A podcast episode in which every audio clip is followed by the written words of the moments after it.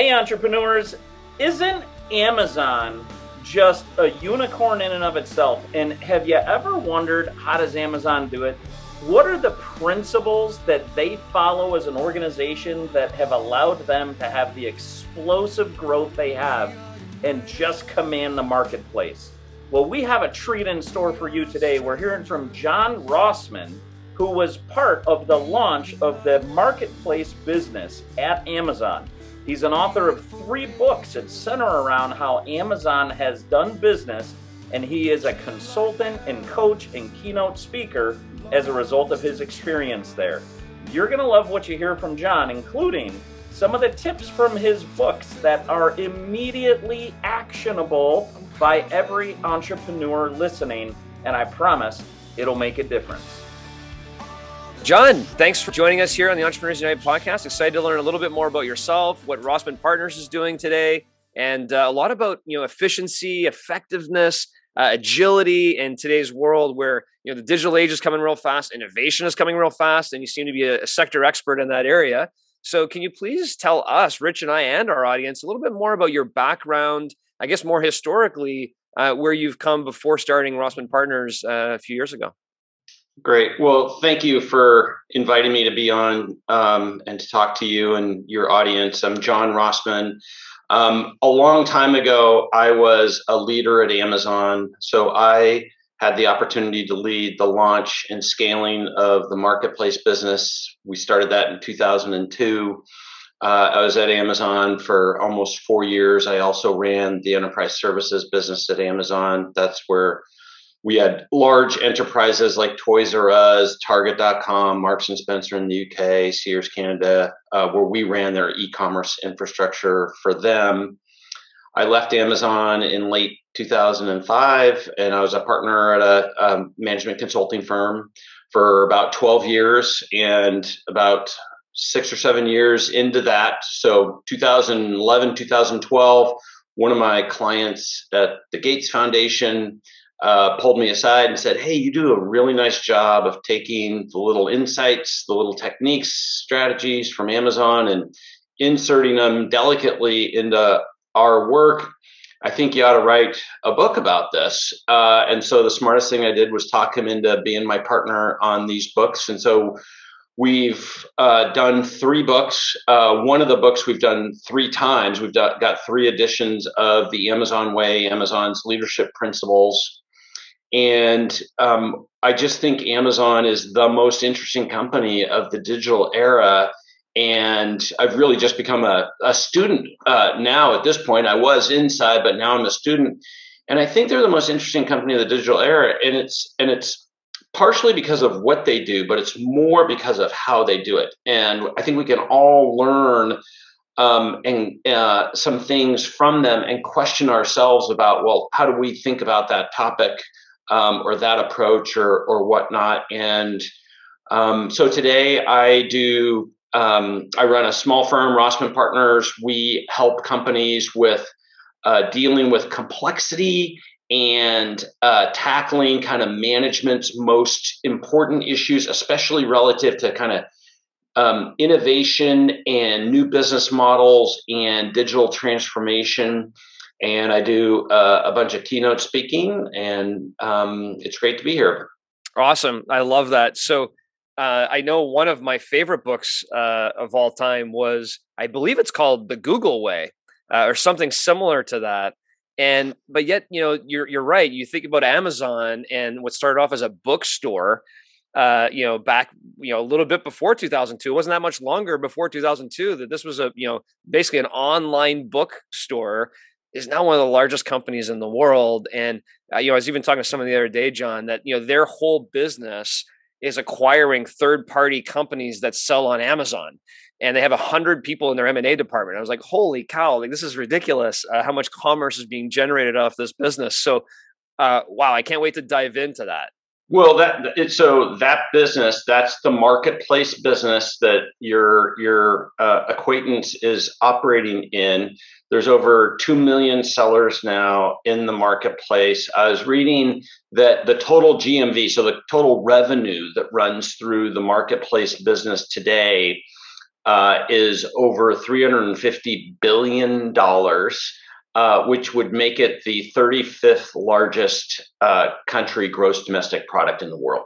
Wow, that's crazy. And so it, it, it, it's it's a it's an ecosystem at this point. It it influences international you know trade, um, and it and it really is uh, the big dog relative to to retail and marketplaces, and it's still growing at you know 30 to 40 percent a year at that size.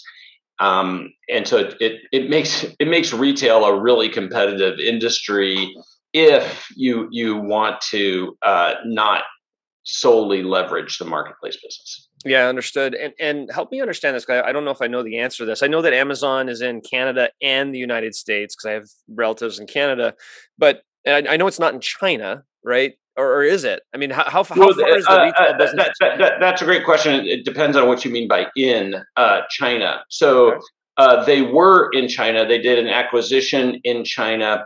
Um, I that may have wrapped up in the past couple of years, but as a as a sourcer and supplier, they are all in China. So many of these third party sellers are in China, um, and AWS is in China, and so uh, Amazon is in China. I actually I should know the answer to that. Like, is there a retail Amazon site today in China? I don't know the answer to that. Yeah, and I mean, AWS. It's a whole different conversation and how massive that is. Uh, and a lot of people just don't understand that Amazon basically powers most servers across the globe uh, for most companies, probably including Google. Um, so that, not, not not not Google actually. Not Google. Okay, all right, but all the other ones. Many um, others. Um, so you know, I, I have to dive right here. I mean, well, first off, before I go there, uh, what were the two other books? So one book was Amazon Way. What was the title of the two other books? Yeah, so uh, the Amazon Way was the first one. Mm-hmm. Uh, the second was called the Amazon Way on IoT: Ten Principles for Every Business Leader on the Internet of Things, and it's a business book written. I, I, I wrote it from a client engagement where we're we're building a digital strategy focused on uh, the Internet of Things, and what I couldn't find was a holistic, durable way to think through well, how could the Internet of Things be useful for my business? So I wrote it for a business person to help them think through how IoT could impact their business, leveraging the, the approaches and how Amazon would do it. So that's the Amazon way on IoT. And then I wrote a book um, called Think Like Amazon 50 and a half ideas to become a digital leader. Released that in 2019. That is all of the mechanisms uh, from Amazon. So, kind of the Amazon way and Think Like Amazon are, are companion books. The Amazon way is a lighter weight read. You can read it, read it on one plane ride with a glass of wine. It's kind of my story at Amazon and the leadership principles. And, and starts you down the path of like, hey, here's a bunch of you know tools and approaches think like Amazon. Think of that as like you know that's the full offensive playbook, um, and each idea is laid out as a discrete, uh, independent item. And uh, I, I I lean on that book all the time in my client work. Like, oh, let's look at you know idea forty four or you know twenty four or something like that. And so they're nice companion books. I, yeah, I also I mean, write. I, I, also write a newsletter called the Digital Leader Newsletter. It's on Substack. You can subscribe for free. I, I write beyond Amazon on my newsletter, but it's a it's a it's a newsletter, a weekly little tick, uh, trick for innovators and change agents to help make change happen. So, John, our episodes usually last somewhere between 45 minutes to an hour. But, Rich, I'm thinking today we should just go for a marathon episode and go through all 50 ways to think like Amazon, one by one. What do you think? I think so. We should go for four or five hours here and just see how many survivors we have at the end. I, I mean that that must be a, a tremendous amount of. For for those that so. are not watching on YouTube, John just walked off screen. Our guest just walked off screen and abandoned us while we were talking about the idea of going four or five hours. I, I, I had to get ready. Yeah, I had to buckle up.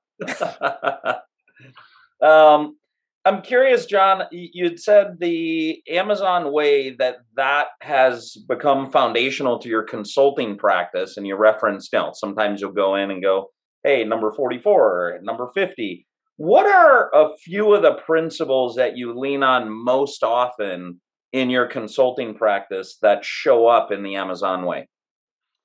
Well, um, you know, one it, there's a there's a few, and it's very situational, right? Um, but certainly, um, leadership principle number three is invent and simplify, and it's the and simplify piece that I think is the trickiest and understated little superpower uh, from Amazon.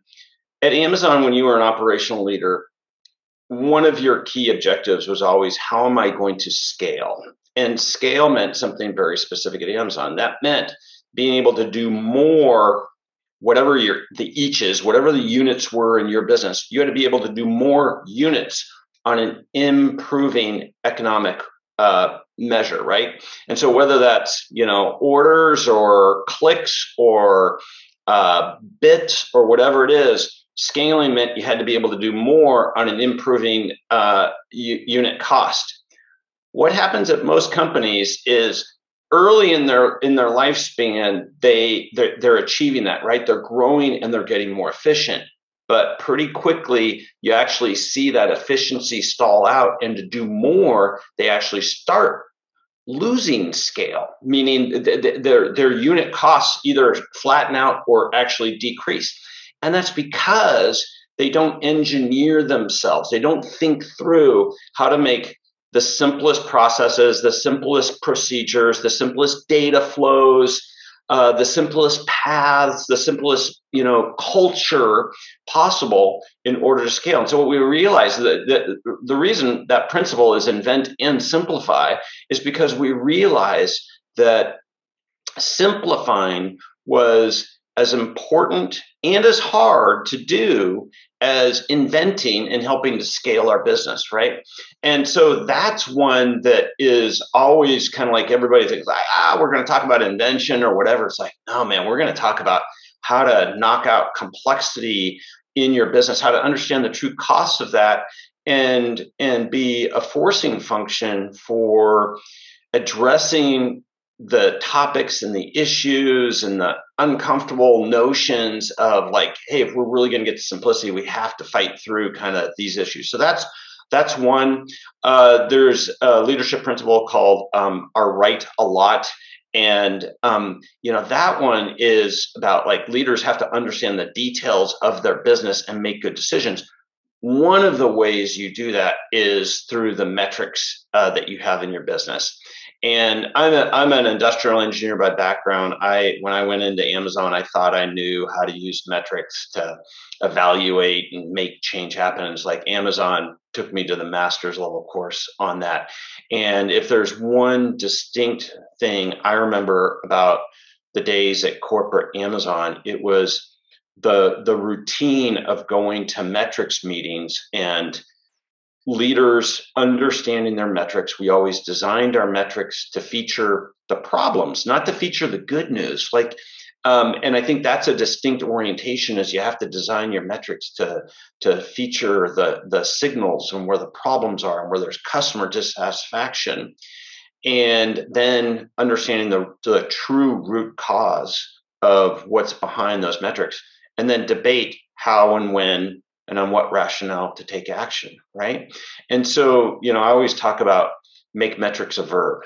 We have metrics to learn and we have metrics to improve. We have to take action. And that's actually quite different than how most cultures are set up. Most cultures are set up to have metrics that tell us basically that we're doing a good job. Everybody gets defensive when you start talking about problems um, because like for some reason that's a that's a that's a negative thing. We're there to make improvements right? And most and most companies like aren't really interested in digging into root cause and making uh, deeper substantial changes.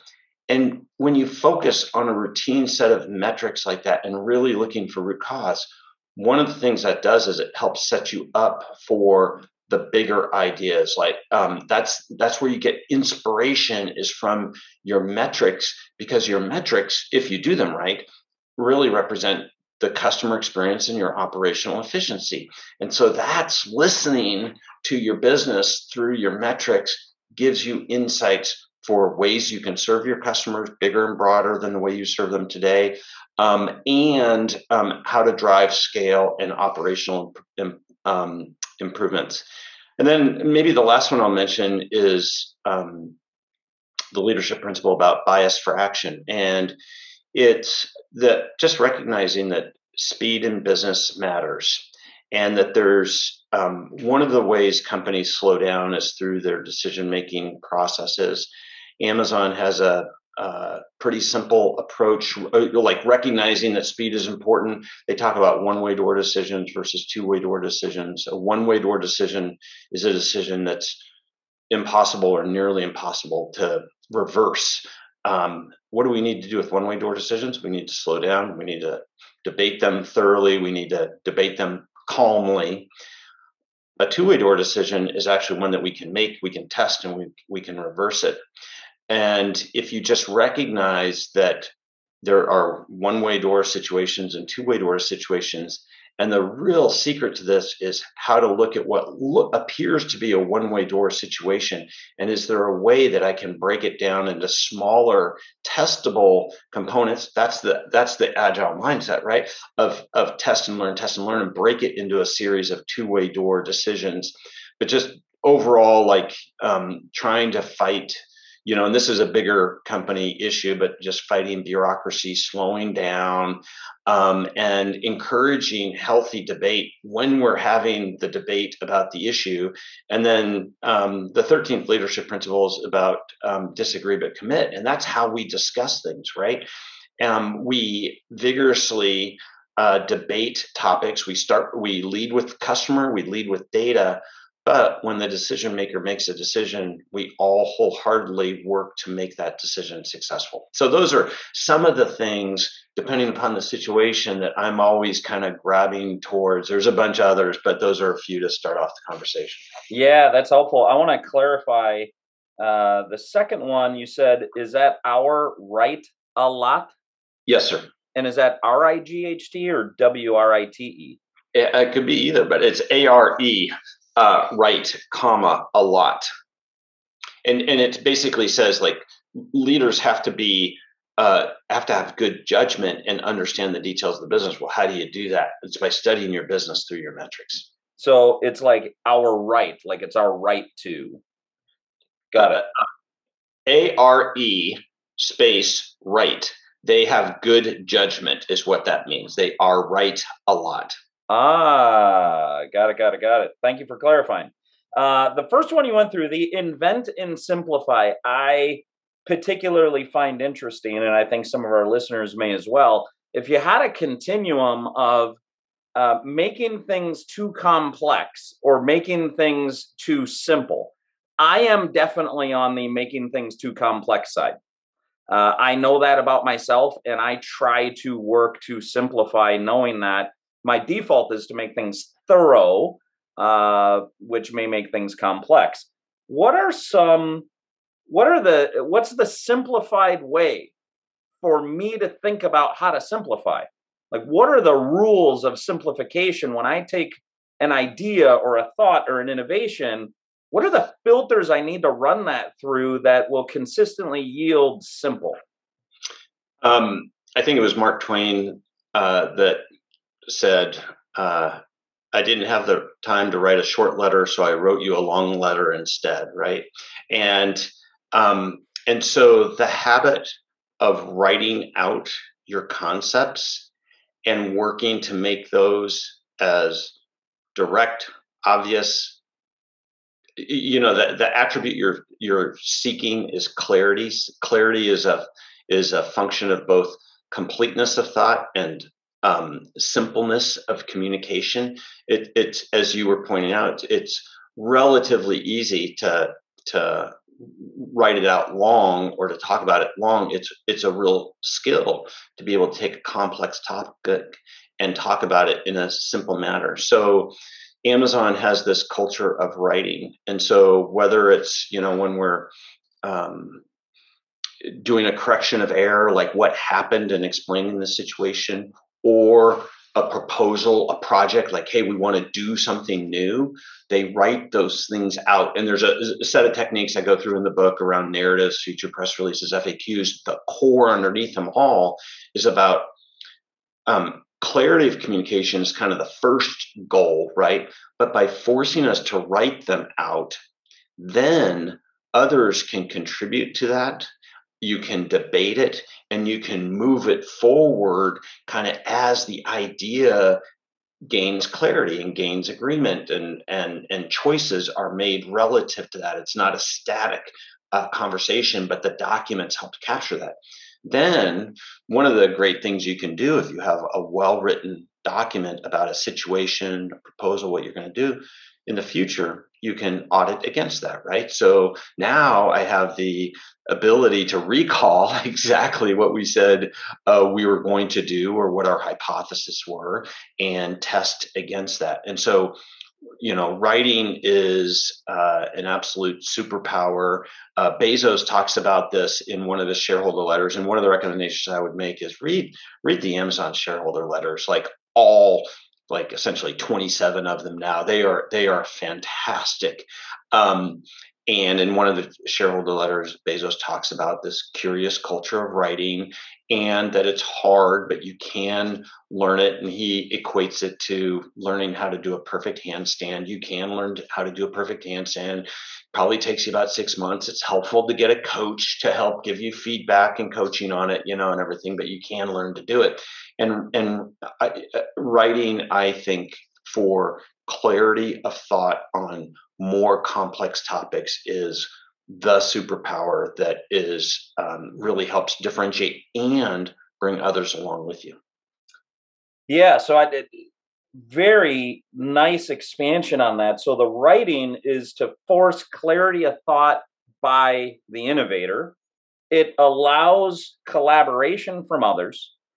You didn't say this, but I know uh, based on the conversation so far, uh, it allows it to scale because it's something that can be passed along to many people. And it at the end allows you to audit action against what was intended. And not that the action needs to follow it exclusively, but if there are things that were deviated, did they work? Why, why not? And have a writing on that to be able to crystallize the learning exactly that point. So you that you learn and it helps it's a kind of an accountability force forcing tool. And the curious thing about amazon meetings when we have a meeting to evaluate a, a, a situation represented by a paper meetings start with 15 to 20 minutes of silence when you know people read these documents and then conversation ensues right? So it's a really it forces it's not just a forcing function for the writer or writers of the document, it's also a forcing function for the people that are participating in the review of it because they have to grok this document, deeply understand this document. Um, and so it's a better preparation tool for them to be able to give appropriate feedback um, to a complex situation. Interesting. So meetings start if there's somebody who wrote something on an innovation, the meeting starts with reading it silence for 15, 20 minutes. That's done in the meeting in the Amazon way. That is not done as preparation for the meeting. Why is that taking meeting time to do something that could be done individually? Uh, what what what's your experience in the success rate of sending out a pre-read to a group of people and that everybody actually does their homework before coming to class? Hold on. let's let's both think about that one, Rich, to see if we come close to the same response. What the success rate is? Yeah, uh, how many how many people will do the actual proper prep before the meeting on a percentage basis? Well, and I'm going to go at uh, at mass scale versus with a leadership team Sure. Um, so yeah, I have a percentage in mind. All right. I'll say 25 at most. I was going to go 30. Okay. And, yeah. It, so I get it. So in, in the idea, and that's why we read them. That's why you read them in a meeting, right? Because it, it, it, it like assume people haven't done their homework. It's going to be a better conversation, um, and people are going to be better equipped. Now, it's always great if people think through things multiple times, but you know, especially, you know, executives tend to get busy. If we're briefing on a situation, let's just take the time in that meeting to read it. But that also that, that, that forces the document. It has to be tight. It has to be have clarity. It has to be simple, right? Um, so that somebody in 15 minutes can actually get the whole the the concept and what you're asking at this point in time, right? So a, a narrative document is written to a specific purpose. Like I'm informing somebody or a group of people about something. So I have to both explain it and I have to be clear about like, well, what what's the question that's in front of us right now, right? Is it is it just educational or is it like, hey, it's commitment time or we're debriefing on results? Like you have to write it for a specific purpose. And I think too, Rich, from my experience, what ends up happening is without the writing, and without the silence to reading it you have a meeting to talk about an idea and then the outcome of the meeting after an hour is okay go go research it and put it together and come back. And then you come back and then people don't do their homework and read it and you get in this vicious cycle of waste which is interesting because you know I, have been thinking about the same question you had which is well hey that's taking more time than meeting. Now instead of your meeting 30 minutes it's maybe an hour but the meeting seems complete uh, and the concept is complete at that stage because of the writing and I feel like the concept of preparation in uh, in the world of utopia, uh, where everything works out and everybody does what is optimal, doing it before the meeting is a no brainer. But in the world of reality, on are people going to give it 15, 20 minutes of silent time reading and focusing when they're on their own? While an email is coming in, while a text message just came in, while there's a fire burning somewhere in their business, reality is probably not. Um, last question for me, and I know, John, I'm sure you have follow up questions on a few things, so I apologize. Last question for me in closure of this topic on writing Is there a formula or in your book, The Amazon Way, are there sections that are recommended that need to be included? To have a, a crafted writing that results in clarity? And yeah. it, okay, yeah. So I I do break down each type of the documents, like the narratives, the future press releases, the FAQs, and whatnot. But um, on the narratives, there actually isn't a structure because there isn't a set structure because it's very dependent upon well, what's the topic at hand, right? Is it is it your business plan for the year? Is it a new innovation idea? Is it a correction of error situation? And even if we were to say, like, oh, it's an innovative idea, well, where are we at relative to that concept, right?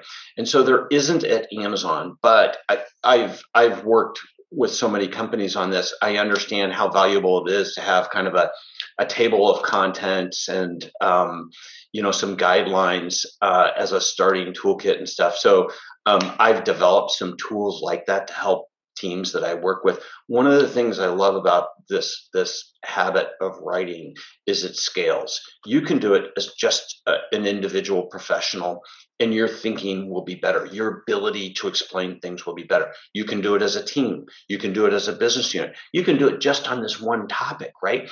Um, and so you don't have to go all in to start this process. You do need to explain it to others. And that's why I think having a book like this is helpful. Like, hey, this is why we're doing this, you know, and everything. But you, you don't have to go all in to start this habit. Yeah, that makes that makes a lot of sense. And I think even you mentioned something very key there. Even if you're doing it for yourself, uh, and this is a this is something I learned from one of our former guests, Dr. Julie Bell. Is write for 20 minutes every day, and as I do that, my thought processes start coming out. And It's like, yeah, you know what? That took 20 minutes of my day that maybe I could have been answering emails or doing text messages, but the value I get from just thinking, writing, you know, laying out my entire thought process. I love that that that quote from Mark uh, Twain as well. Right? Didn't have enough time to write a short letter, so I wrote a long one just to make it clear and tight and, and concise. So I uh, love that. I just want to recap here just for a second. Number three is invent and simplify. Yes, sir. Are right a lot is what number? Number four. Number four. Okay, got it. And then there was one about bias for action. Yep. What was that? Number nine. Number nine. Number nine. And then I had disagree but commit. Number thirteen. Number thirteen. Is there one around writing that's a number? No, no, that because that's a mechanism, right? Got it. And so, so um, understand the difference between kind of a principle like what hey here's the general concept or what goodness looks like and then there's practices like how do we a- accomplish that right? And sometimes practices or mechanisms go across help support multiple uh, principles. Um, okay. so like uh, uh, uh, the first leadership principle is customer obsession right? It's probably the most famous at amazon but it is just you know one of the set.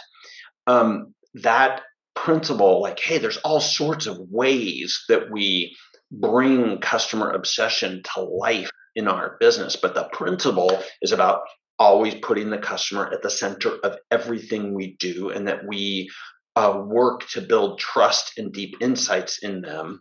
Um, that's the principle how we do it. There's lots of little ways we do that Okay, got it. And is there a principle around the meeting concept you articulate, or is that just more a philosophy? Uh, uh um, a, a, practice uh, and a philosophy relative to that, and it really supports a number of the principles um, around are right a lot. There's a principle called dive deep, which is similar to are right a lot. Um, actually, um, there's a principle. The the 14th leadership principle is called deliver results.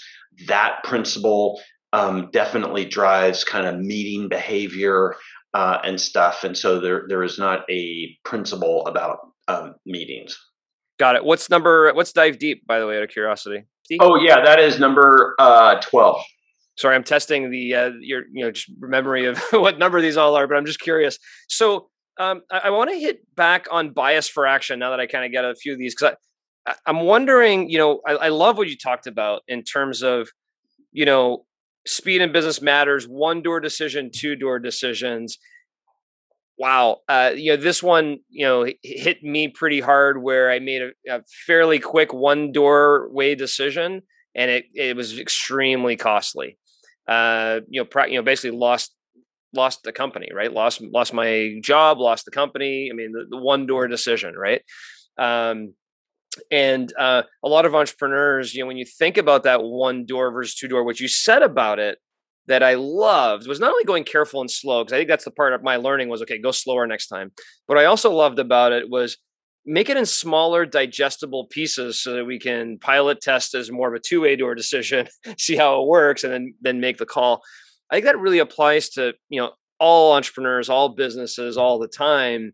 Uh, but sometimes it's hard. You want to go so fast. You want to grow so quick. So how did that? You know, it, this may fit as well to the you know not being defensive. And somebody thinks this decision is the right one, that one's not. And you talked about this, and the metrics are in the are right a lot. Is you know have healthy debate. How was that handled at Amazon when you thought we should make this decision? I thought we should make this decision, or you know, there was a debate around the the metrics. Um, how was conflict handled at Amazon?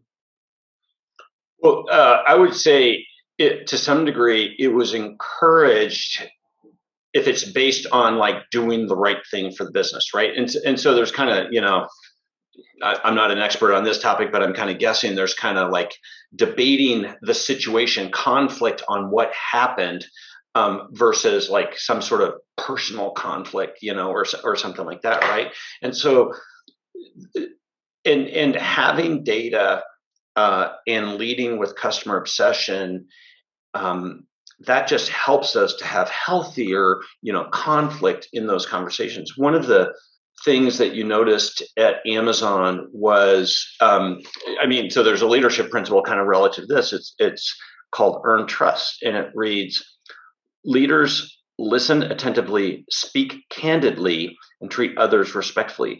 They are vocally self-critical. Um, uh, even when doing so is awkward or embarrassing. So, a good leader, one of the ways that you encourage healthy debate and conflict is by saying, Well, here's my problem part of this situation, assuming it's a fairly complex situation, most com- situations are, right? Yeah. Um, or it just gets dealt with, right? If we're having a meet about something, naturally it's a it's a complex situation. But a good leader starts with, well, here's the details of what happened, and here's what I did or my team did, um, what we should have done better, what the root cause is, or something like that. And so I I, I remember routinely hearing um, people at Amazon, they would start with like, well, my team sucked this week. Here's what happened, you know, and everything, and here's what we're doing about. And so when when you open the kimono and lead with that, guess what? That makes it a, a safe environment for everybody go, yeah, this was my part of this problem, you know, and everything, right? Like, here's something we should have done better. And so being self critical is such a healthy thing to do. That's how you grow, you know, and everything, right? Like, um, what was the movie Whiplash? Uh, do you guys remember that movie? It was several years ago, won an Academy Award. It was about this uh, uh, world class young drummer and his abusive uh, teacher. And, and one of the closing lines um, was the teacher trying to rationalize like why he had been so abusive and everything. But he, he goes, he goes, um, nobody ever, the, the, the, two most damaging words in the English language are good job, you know, and everything, right? And, and, and the lesson behind that is you don't learn by, you know, patting yourself on the back. You learn by being critical about a situation and thinking deep on it and asking, what can we do to improve? John, where's yeah. the line between that and propagating a negative culture? that all we well, focus I, I, on are problems and failures and we don't acknowledge like i can see that in its extreme form being a real drag on looking forward to coming to work uh, like any uh, good thing uh, taken to any extreme it can be a, a, negative thing so yeah you do need to find the moments to you know recognize uh, accomplishments and recognizing success but if what we typically do is just tout what we did well versus like what we didn't do well. But I think the most damaging thing that can seep in here is sarcasm, right? Sarcasm is what in my experience, and this has nothing to do with Amazon at all, but in my experience, is when you become sarcastic in those conversations, that's when the real poison starts uh, in in a meeting and in a team. I would agree. I mean, that, that there's no doubt that when sarcasm starts jumping in and people are all over each other from that perspective versus the respect, and you know, I, I love, you know, when you think about this whole KPI side of things, you're right in most organizations, the leaders are like, let's put together these KPIs because these are the ones that make us look good. And let's go to the meeting and share them. And then what ends up happening is somebody who knows a little bit more is like, well, wait a minute, what about this KPI? And they're like, well, you know, uh, yeah. and, and, and, then, they, then they feel like they're on the defensive because they didn't have that prepared versus, um, you coming to the meeting with, you know what, here are two KPIs we did we did really good with, but here are two KPIs we really sucked at, and here's what here's what we tried. You guys have any advice for us? Like, how can it's a whole different dynamic. And uh, I, I love to give this story, uh, John, that, that happened to me once. Um, I was in it was in the 3PL industry, and um, we we had a meeting with the customer and we just really hadn't performed well and the team was working through like how are we going to present our meet our QBR our quarterly business review to this customer because we we sucked and and they were trying to put together all these metrics that made them look good and you know we talked about I don't know if you've seen speaking of movies have you ever seen Nine Mile the Eminem movie I have seen yeah uh, okay. Eight Mile Eight miles, excuse me, excuse me. Yeah. Oh, you, you added a mile to the movie yeah. here. Yeah. You always go the ninth mile. It was guy. so good, I added a mile. But but but in the in the eight mile movie, when he got to the end and he was in this rap contest against this other contestant, he was going first. And what he decided to do was take away his his opponent's complete you know speech. So Eminem went on and he talked about his mom and his her drug problems and the fact that he didn't have a job and he lost his girlfriend or whatever he talked about and he did such a good job that when the opponent came on, the opponent had nothing else to say, hmm. and it ruined his whole rap. And he, you know, right. and he won obviously this this contest. Hmm. Well, as as a leader, if you can come into a meeting and be like, "Look, here's where I've really sucked, uh, and or our team has really sucked, and, and I'm owning it." But help me, you know. This is why we're having this meeting is to share ideas and, and so we can get better at it. Wow, that's self-critical ownership uh, really takes anybody else who would ever try and attack you, just their defenses go completely down. They're like, okay, they they get it, uh, you know, and it just changes the dynamic. And it puts you into a problem solving mindset versus I have to prove to this person that it's not, you know, it wasn't good, right? Because that's typically yeah. what happens to me like that is like one side's trying to spin it as a positive and the other's going, no, man, like here's where's all these problems. Well, then you're you're you're you, you have low trust and you're you're kind of trying to um, uh, attack in one way the other side versus like hey, here's the balanced and fair facts of the situation, mm-hmm. then you turn it into problem solving. And that's how trust and partnership is built. Now, you do have to make progress on those things, right? Like you have to take that meeting and take it down to root cause, into actions, and proceed on those actions. Uh, and everything, right? But if that's the wash, rinse, repeat, improve cycle that a really healthy environment that's operational excellence at its core um, that's that's the healthy cycle that we want. Yeah i love that john. Uh, you know you can see that i'm obsessed by these 50 so i'm gonna have to get the book so i can get every single one of them down. And richard asks you which are the ones that you use most commonly with the entrepreneurs that you work with or the businesses you work with? I want to ask you a little bit of a different question. Like when you say number one customer obsession okay, get it. I, you don't have to talk more about. It. I think I know what that means, and you know, you can go through a few of these. But when you when you say you know are right a lot, I'm like, oh my gosh, what's this one? What would be one of the principles that we didn't cover so far that is so unique to Amazon that you've never really seen anywhere else? Is there one that pops out? Well, um, we kind of mentioned this, um, but the principle of half the backbone, disagree, and commit and I'll read the whole principle to you. It says uh, leaders are obligated to respectfully challenge decisions when they disagree, even when doing so is uncomfortable or exhausting. Leaders have conviction and are tenacious. They do not compromise for the sake of social cohesion. Once a decision is determined, they wholly commit. That principle is loaded with little things that you need to to to consider there um, but that that notion of social cohesion is an important line like like what happens in most companies? Like well we're we're friends we're colleagues we need to be respectful. Um, and it becomes that becomes hard to make make it easy for me to hold you accountable right? That's what social cohesion says. Is like hey we're going to kind of relax our standards because we want to get along. And this just helps recognize, like, hey, that's going on. So find ways to hold each other accountable. Uh, one of the little ways uh, that's led to some really big businesses at Amazon of doing that is um, when you build a tool or a capability, internal customers for that tool, the, you're going to have more social cohesion because we're teammates. They're going to be less demanding customers take a tool, take a capability that's an internal tool, turn it inside out, have external customers to it, because external customers are always demanding. They're always going to tell you what's on their mind, right? So Amazon uh, has figured this out to it to to a scale of like, hey, one of the ways to get critical feedback to not um, always be to be be critical of our own capability is to take tools turn them inside out have external users external developers using these. That's how we're going to get critical feedback and it helps avoid social cohesion. Yeah i love that. And and rich over the past you know month or two you've asked a few of our guests some how would you define emotional intelligence how would you define strategy? Uh, you know, one of the things that John mentioned earlier that I just want to come back to before we move on from from this topic is uh, you define scale in a way that I loved. Do more on an improving economic measure. That was pretty elegant uh, in terms of how to describe scale. So I, I love that.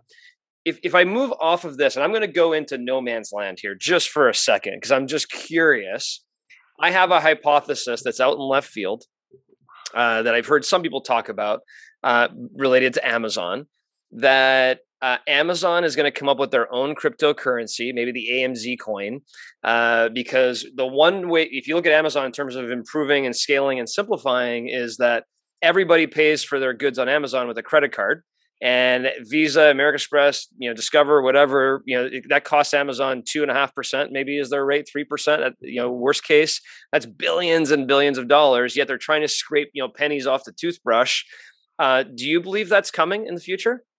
I do. In fact, I've been. Um, I don't know if it's their own coin or just the use of cryptocurrency.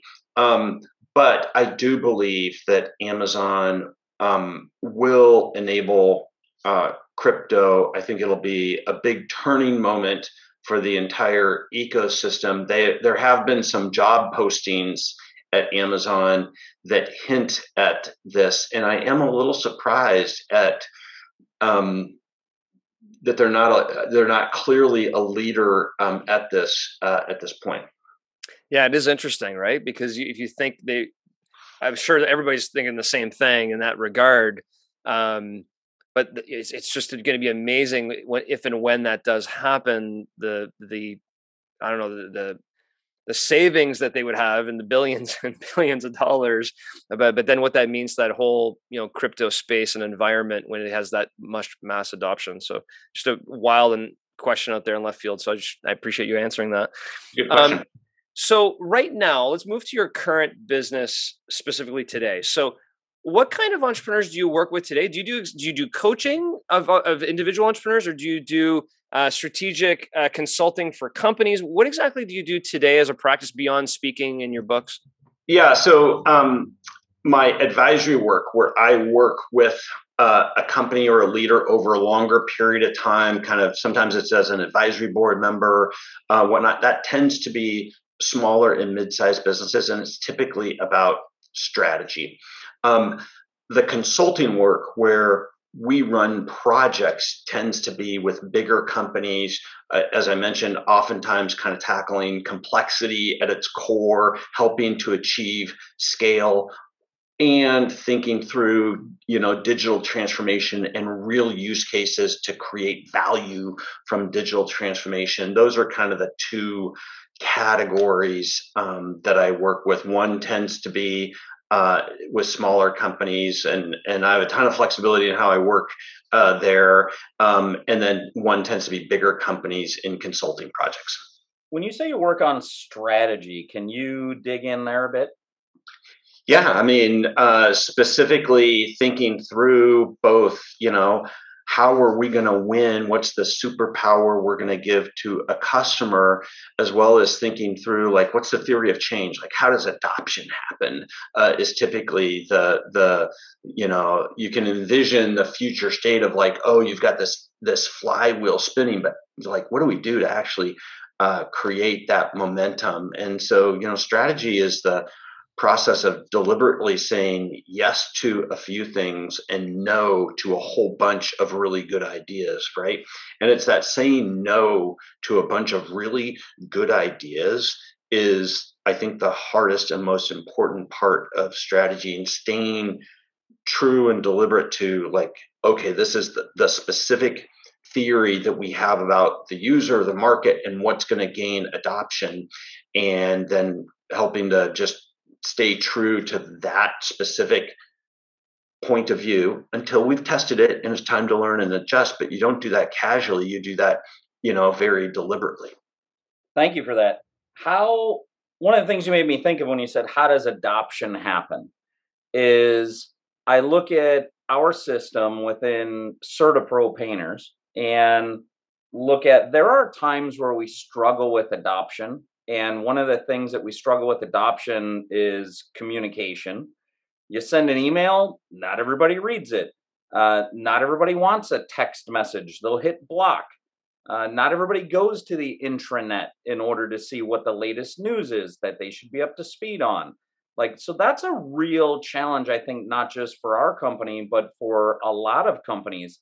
What lessons do you have to offer about communication and adoption internally? That maybe you learned from Amazon? One of Bezos' real superpowers is his staying on point over a long period of time. And these principles are part of the way that he has stayed on on point over a long period of time. And so he is, you know, that there's this concept of a uh, a CRO, a chief repeating officer right? And a chief repeating officer just they they say the select critical important element time and time and time again. So it kind of comes back to simplicity a little bit which is which is which is staying on point. And so you really have to pick your points up front really really carefully because you, you don't want to be changing them um, a whole lot. And so consistency and simplicity of that point making it you know like a, a, good example from amazon is bezos always talked about like it's day one here at amazon right? Um, it's not one of their leadership principles but it, it, it is kind of a default mantra at amazon and it just says like we are willing to take risks. We are always going to be leaning forward in exploring uh, and inventing, and we understand that sometimes that's inefficient because you're you're trying to be an inventor, um, at, and and it's just an optimistic attitude for the organization. Well, he's he's been talking about day one for 20 years now, you know, and everything, right? That is an example of very strategic communication that over time makes a tremendous impact in the organization. Great example. Thank you for that. In conclusion of our conversation, which has been excellent, what would be something that you either want to double down on that we talked about that you feel all entrepreneurs as listeners should really hear? Or what would be a concept that we haven't hit that you feel would be of value for them to hear now? Well, I think you know the one that we've talked about, we've hit a couple times, but I think writing uh, is a real superpower to clarity of thought and uh, bringing that to others. And so, just in whatever fashion, um, you write out your concepts and make them super direct, super simple. That will help you make better decisions and communicate them to others. And you know, there's a quote that you know communication isn't for the sender it's for the receiver right? Like you, have to understand like you need you, you, your goal in communicating is getting it understood by other people. Um, and that i think we oftentimes overlook like we we put the burden on the receiver and and it's the sender's obligation to make communication great. Thank you john. Much appreciate your time today. You bet Please stick around for a few more minutes while Rich and I break down this episode. John, the takeaways that I got around the importance of writing concepts out. Um, it's so, I mean, talk about simple. And that was one of the themes that came up with John, our guest. But talk about simple. Like, man, I almost feel silly for not writing more stuff out or asking other people to write more stuff out. When he describes that, it is so simple, stupid. Clarity by the writer allows for collaboration of others. Uh, it allows scalability of that concept, and you can audit afterwards against the action on it. Yeah, I don't know if it's simple, stupid, Rich. I think it's hard. I think it's laborious.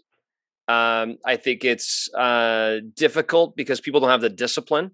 Mm. Uh, they're they're putting out fires. I don't have time to write out. You guys should just be able to understand what I'm saying to you right now, and we should be able to go ahead and move forward and do it. What I think Bezos has done with Amazon that John clearly articulates is the discipline. And once that discipline is enforced, you would feel like a complete idiot if you went mm-hmm. to a meeting with these people and didn't have it properly all written out and reviewed maybe by a peer friend or coach or whatever you would just feel completely embarrassed that you were ill prepared for that meeting. And you just sat there and did a 10 minute monologue about this idea you had and then said okay let's do a q&a session. They'd be like what? Are you kidding yeah, me? It, exactly. It's it, it's the discipline that you're willing to accept in your company. Like i'll give you a good example right? I'd love to have cameron herold on this conversation and have a debate about meetings suck right? Uh, compared to for the first 15, 20 minutes of the meeting, you're just going to read, and then we're going to have the meeting. And the meeting's actually an hour and a half long versus, you know, the no meeting climate, right? Mm. Uh, it's a completely different perspective, different philosophies. I think the reason why it's not done in companies is just the discipline. It's mm. a lot of work it's tough. It, it, you, it, it's hard for the leaders to enforce it. It's hard for the people to actually do it. A lot of people will claim, well, I'm not a good writer. I mean, you could have so many different issues come around it. But if you can create that culture, wow, now I get it. Yeah. I uh, I appreciate the pushback on the simple stupid. I would only double down on simple, not easy. The idea of, hey, can you put that in writing? That's super simple. How long did that take me? It took like five seconds. But yes, the request of somebody else and actually following through on that, not easy and not easy to embed that culture of the value of even clarifying thoughts and writing. I think, you know, I experience a lot of people who would prefer not to clarify thoughts in writing um, because there may be risk associated to it. You are actually owning, here's what I say, here's what I think.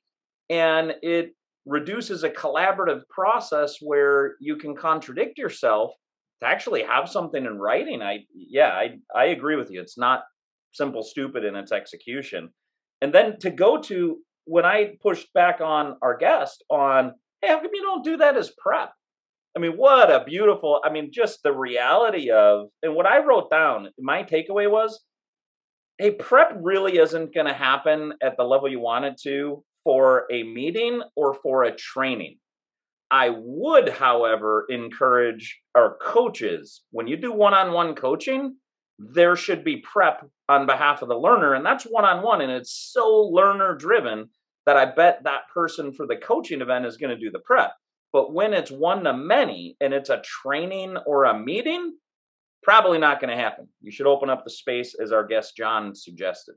Yeah, but even in that environment, Rich, and a coach coachee relationship, if the coach doesn't have an expectation of discipline that the coachee is going to come prepared and hold them accountable to that, it doesn't happen.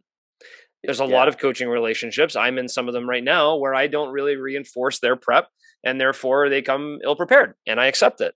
And you know, so it, it really is the culture you're you creating. Soft, John. I don't I don't remember working no. with you that way in 25 years. Did you get soft? I did. I did. But you ah, know ah. what? As as far as I'm concerned, right? Uh, it's it's the discipline that you want to create in your organization or in your relationship, and that varies. You know, yeah. it could be very strict in your organization that this is what you do, and if not, the call's canceled, and you know, I'm not going to coach you anymore, or whatever. Like maybe that's what happened right. in your environment, right? I mean, I could again, I'll go back to the Amazon way. You know, you show up in a meeting and you're ill prepared, you don't have anything written out. The meeting's over. The meeting's probably canceled the day before because you're that embarrassed. Hey, I'm not ready for this meeting. Um, and so I love the discipline, and each entrepreneur needs to decide what discipline they want, what clarity do they want in their organization. And what I loved about what, again, what Bezos has done, but what John has articulated here is look, these 50 principles that are in my book, they haven't changed. Like they've been the same for 20 years. The consistency of the chief repeating officer just repeating stuff over and over and over again. Here's what we're doing. Here's how we're doing it. Here's what we're doing. Here's how we're doing it if you didn't if you weren't able to survive in that culture of of these 50 principles you would leave. And it goes back to that selection process that magnet. Your your processes are going to magnetize people who are willing to write it down that do want to have prepare you know statements before the meetings. It's going to magnetize who you're actually looking for versus you know and also repel those you don't want to have versus that people in your organization are just going to be ill prepared all the time. Mm. you know our our guest john spoke to what you just uh, brought up from the episode. He spoke to that as a superpower. Staying yeah. like Jeff Bezos, superpower, superpower is to stay on point over a long period of time. I think there are an awful lot of leaders that, and me included, that can easily fall into a trap of feeling like, well, I said that, it should have been heard, and I'm ready to move on. And staying on the same point, uh, there's a concern about being overly repetitive, uh, boring, redundant, not hearing something new. And then there's the kind of the new shiny object syndrome when it comes to incorporating new business philosophies into the business that doesn't create simplicity and clarity, it creates confusion. So it, I buy in. It's a superpower to stay on point over a long period of time. If you have the right principle that's enduring, keep reinforcing those right principles. Yeah, exactly. That's why I can't wait to read all 50 of them. Uh, you really want to dig into every single one of them. And I and I did the same thing. There's a book, similar book, uh, written about the Google way, and you know some of the principles of google are different than the ones at amazon but they they're, they're so such a big part of that culture of what you create as an organization that it becomes who you are and it becomes easy to repeat even if jeff isn't there anymore it's so cascaded throughout his organization i love it the other part that you're talking about rich is you know amazon's a unicorn i mean the growth that they've had has been unbelievable but to know that they would look at one door decisions and two door decisions mm. and they mm-hmm. would go slower to think about a company like Amazon going slower is kind of, you know, doesn't really make a lot of sense. But when they do go fast is when they've fully tested something. It's been beta. They made a two-way decision. Let's just try this. And they they beta tested, they the KPIs around it, they beat it to death. Then when they know they have something that really, really works, then they push the accelerator pedal and it goes, right? I think way too many times entrepreneurs, and I, I've caught myself too many times doing this, is you would make such a big decision without making it smaller bite-sized pieces of the beta test. You'd make such a big decision. You'd be so pot committed to that big decision you can't get out of it. And it drains you. It drains your energy. It drains your money. It drains drains so many different components of it. So to hear that a large company like amazon can go slow and make careful calculated decisions and beta test things in smaller bites versus always go big or go home uh, is a lesson i think all entrepreneurs can learn.